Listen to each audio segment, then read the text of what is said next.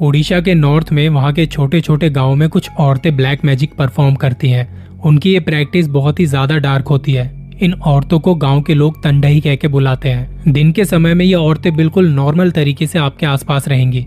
हो सकता है तुम्हारी कोई पड़ोसन या मोहल्ले में रहने वाली आंटी की तरह। उनको देख के लगेगा ही नहीं कि कुछ ऐसी चीज़ों में इन्वॉल्व है या उनकी प्रैक्टिस कर रही हैं। लेकिन जैसे ही शाम ढलती है और रात बढ़ती है, ये औरतें अपने तंडही के रूप में आ जाती हैं। और अपने रूप में आने के बाद ये घर से बाहर निकलती है। कुछ लोगों ने दावा किया है कि ये औरतें बड़े अजीब तरीके से चलती हुई दिखाई देती हैं। वो उल्टा होके क्रॉलिंग करके चलती दिखाई देती हैं। इसी तरह घूमते घूमते पूरे गाँव में भटकती हैं और अकेले किसी इंसान या जानवर को अपना शिकार बनाती है।